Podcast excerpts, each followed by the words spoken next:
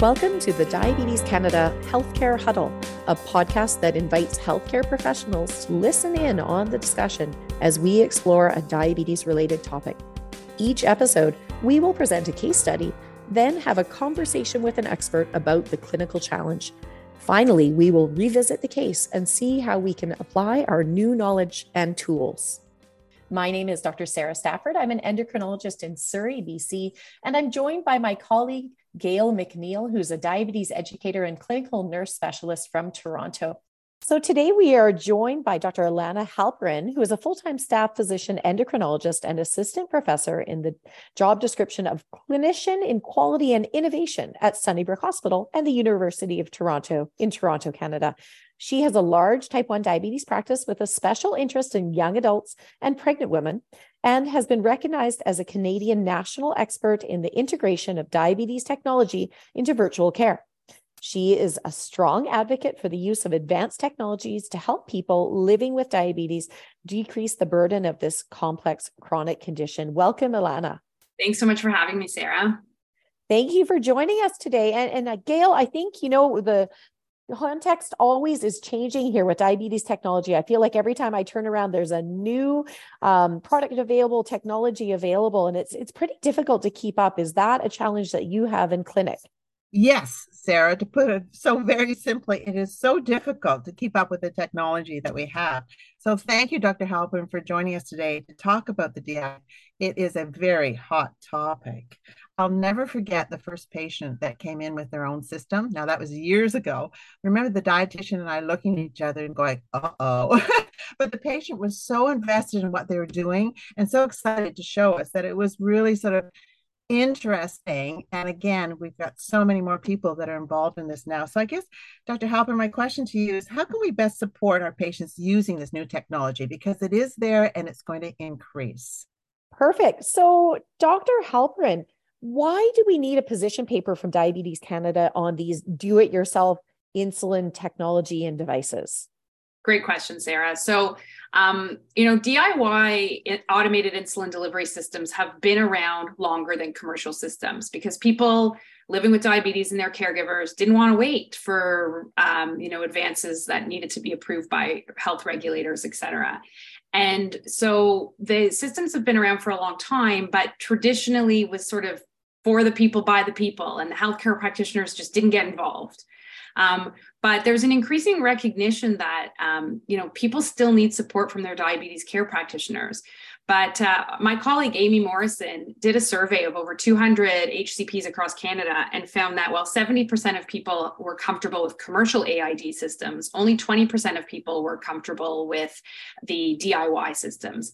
And a lot of that was related to lack of exposure feeling there was no high quality evidence to support their use and being concerned about the legal and ethical implications of supporting a patient who's using an off label device.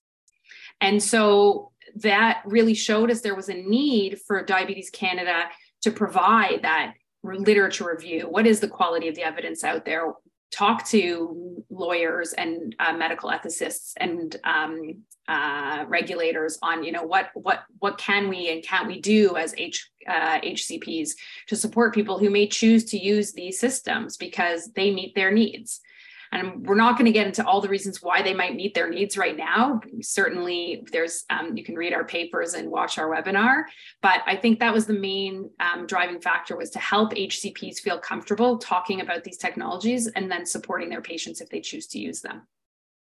Yeah, and I think that's a great point because I often have had patients with type 1 diabetes. They might have proceeded with this on their own and they come in and they show me some program that I've never seen before. I have no idea where it came from. And they're showing me the data on their watch or their phone. I have no way to download it in clinic. So I feel a little lost in trying to support them. Or if they're asking me about it, you know, I don't know, am I sending them to an evidence based resource where I can have confidence that they're going to be led in a good direction? So it's nice to have some guidance from diabetes Diabetes Canada.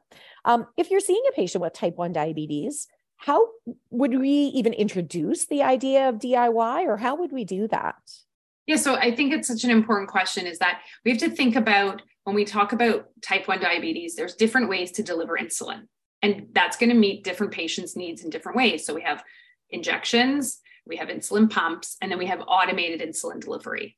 And I think the evidence is increasingly showing us that automated insulin delivery is sort of going to be the gold standard in terms of achieving glycemic outcomes, as well as decreasing the burden of living with this, you know, complex chronic condition.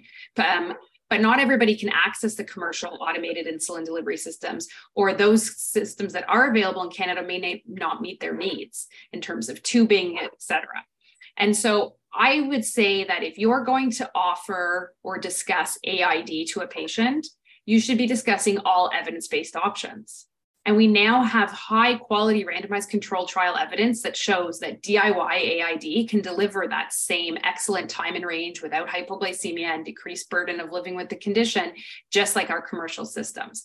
So I think when I talk to my patients, I explain how AID works. You need a pump, you need a sensor, you need an algorithm that's run off of a computer. Sometimes that computer is in your is in an app on your phone, and sometimes that computer is in the pump.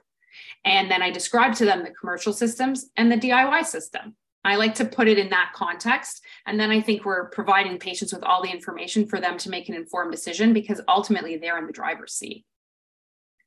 So let's say the patient's interested in DIY. You know, what do we do? Do we send them to the internet or are there resources that they have available to them? Yeah, so you know what? I do send them to the internet, but I have some very specific resources that I have vetted and feel safe about. So the first resource I send them to is the Looped Facebook group. And this is a Facebook group of over 30,000 people. It's moderated by someone who is an author on our chapter. I know very well. She understands these systems and she's really there to create um, a, a well moderated group that's almost crowdsourced 24 hour technical support. And that's how I describe the Loop Facebook. I say, if you're going to choose to do it yourself, there's no 1 800 number. You can't call tech support for a commercial pump system. But in fact, because these people are living around the world, you may even get better tech support than you would get from a commercial system. Because when you post at two in the morning because your system's not working, someone in Australia is up and ready to respond.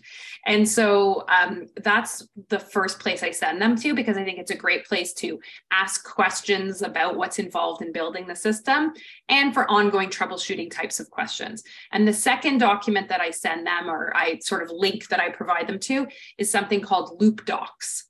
And all of these links, whether because if the patient is using an iPhone, they're probably going to loop. And if they're using an Android, they're probably going to use Android APS. And those are the two most popular systems available in Canada. And so all of these links are available um, in our webinar and in our user's guide. Um, but those are the two um, links that I've sort of vetted with uh, colleagues and through our whole user guide um, process um, that I share with my patients to get them started. And I describe to them, I'm your diabetes doctor. I can't be your tech support, but I wouldn't be your tech support for a commercial system either. You'd be calling the company. I'm your diabetes support. So once you start using the system, you better come back to me and we'll look at the data together on those systems that you described as being a bit funny to look at and not something you're familiar with. Um, but um, in our user's guide, we actually sh- show how those sharing systems works like Nightscout and Tidepool and give you example reports so you become more comfortable of what you would want to look at when you see a patient back in clinic and t- start to um, uh, review their settings and help them optimize things and I, I, think that messaging is really important because I know that in the earlier phases with pumps and um, even closed loop systems, you know, I felt fairly responsible for understanding how the pump works and understanding then how does the closed loop system work for those limited systems we have available commercially. Um, so that if the patient comes, I, I try to help them troubleshoot. I can't do all the things they can do on customer support, but at least I feel like I know a little bit about how it's working. And with these loop systems, you know, I qu- feel quite unfamiliar with it. I have really no idea what's in the black box. So I think that's an important message to say is actually we're not technical support for these looping systems. Yeah, so um, we're not we're, we're not technical support, but I think it does help to understand how the algorithm works, Sara, because then if you understand how the algorithm works, you can support your patients. And so we put that in the user's guide. And a key tip that I will share with people now, which I think is different than five years ago, is that there's a lot of similarities between the tandem control IQ algorithm and the loop and open APS um, algorithms. Quite different than the Medtronic algorithm, but these uh, the loop and open uh, sorry Android APS systems work off of your program settings. And so there's still a lot of work for you to do as the diabetes educator to say, are the basal rates appropriate? Is the ISF appropriate? And we get into all of that on the webinar that I've delivered. I just finished recording with Alana Chambers and Kate Farnsworth, um, and it's all in our user's guide. And so once you have those as sort of tools for you, then hopefully you'll feel more comfortable the next time a patient comes into your practice who's opted to use the system. And maybe you'll even start to feel comfortable telling your patients, hey, maybe this is a good system for you. So that makes sense because we're not then totally hands off the second they've decided to use this DIY system. We still have to kind of help them and support them in refining the aspects that we need to adjust, um, but become comfortable with this new technology. And so patient comes in, they're using this new DIY system. You know, one of the challenges I have in clinic is we're all set up to be able to download a Medtronic pump, an Omnipod, a Tandem pump. Uh, my staff don't have all these different software. So do we ask the patients to bring bring those reports in with them or what do we do? Yeah, so I mean, I'm I'm I'm not a paper person, so I tend to tell my patients to give me the link to their system. But there's two main systems. One's called Nightscout, and that usually the patients will provide you with a URL, and so I kind of save that URL on their chart so I can just open it. Um, the other is called Tidepool, and you may be familiar with Tidepool because it's pretty much device agnostic. And so I do have patients who prefer, prefer Tidepool to Glooko or CareLink. And um, uh, Tidepool, they can invite you as a clinician to sort of be on there, to follow them. Um, and but they could easily, if you don't want to get involved in having another login or anything like that, they could easily uh, print their um, print their reports for you. Um, and again, in the um, user guide, we go over which reports you would really want to look at, but it's so similar to what you would look at in CareLink or Glooko. Like it's just, um, you know, what are the overall summary statistics? What's the CGM tracing? Let's look at a couple dailies and see how the pump is working. And if you're going too high or too low after your meals, if you're dropping too much overnight, all of those usual kind of approaches still apply. So it doesn't have to see as daunting and scary as it probably once was because we're all becoming more familiar with, with commercial AID systems as well. Yeah, it, you know, it's just it's such a new world here with type 1 diabetes and pumps. And and really, you know, one of the things I'm, I'm mindful of, it's pretty time consuming when we see these patients who have these new systems, we have to familiarize ourselves with them and look at these new reports. So being as prepared as we possibly can in advance so that we're ready, I think that's probably really key as well. Um, And what a new world where we're sending people to Facebook to learn how to manage their insulin pump, right? I know it does. It does seem crazy, but the idea of sort of um, a, a, built by the community for the community still applies because I think it's really important for us to remember that diabetes is a do-it-yourself condition. And Kate says something so useful on, on the podcast. She says, I trust a computer algorithm much more so than my 16 year old daughter with an insulin pen and, uh, and a finger poker right? So um, these systems are actually built to help our patients and not make things more complex. But um, what I usually tell the patients is um, you do not need to be techie to build the system, but you need to invest the time. And we know that's one of the barriers for our patients getting on commercial systems too. They have to meet more frequently with the educators. Then they have to carve out the time to meet with the pump trainer, and they still have to optimize their settings after they've gotten on the pump. So those things are not that different. You have to invest the time to reap the rewards um, uh, from a healthcare, uh, from a from a person with diabetes perspective. From an HCP, I think it's true too, but there's nothing more rewarding than seeing your patient who struggled with hyperglycemia or high glucose variability was swinging from high to low for years and years on sort of the, our more conventional systems, which I would still say now includes glucose monitoring, like continuous glucose monitoring is pretty penetrated in the type 1 space.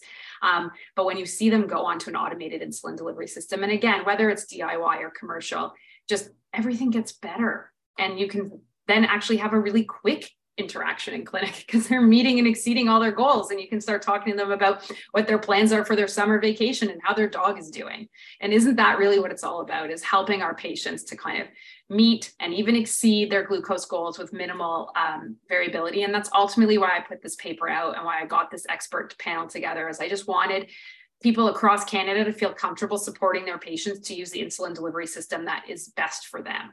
And we shouldn't be a barrier to them doing that and i think that's just a fabulous perspective is you know we are there we're kind of like their diabetes coach their mm-hmm. diabetes support team um, to to help them find the options that work best for them. So thank you so much ilana for this overview of the diy systems. And as you mentioned we do have that full webinar with alana chambers and kate farnsworth that you can review if you want more detail on this topic. Um, gail what are your thoughts on this? Do you feel more comfortable heading back to clinic when someone brings up this idea Thank you, Dr. Halpern. That was so informative. And I love the resources you talked about. And it's really interesting to hear about the evidence we have behind us now. And I think that's where the healthcare professionals coming in. Was there evidence behind this before? We didn't necessarily see it, but now you're showing us this evidence and the information. And I love the resources that you gave us.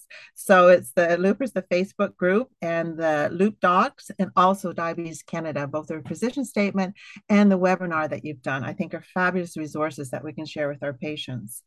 Um, and I heard you very clearly. Uh, we're not the experts, just like we're not the experts in the commercial systems, but knowing that we're using some of the very similar tools that we have in the other systems, I think is really helpful. We've seen Tidepool and Nightscout for years, and so we shouldn't be afraid to use them.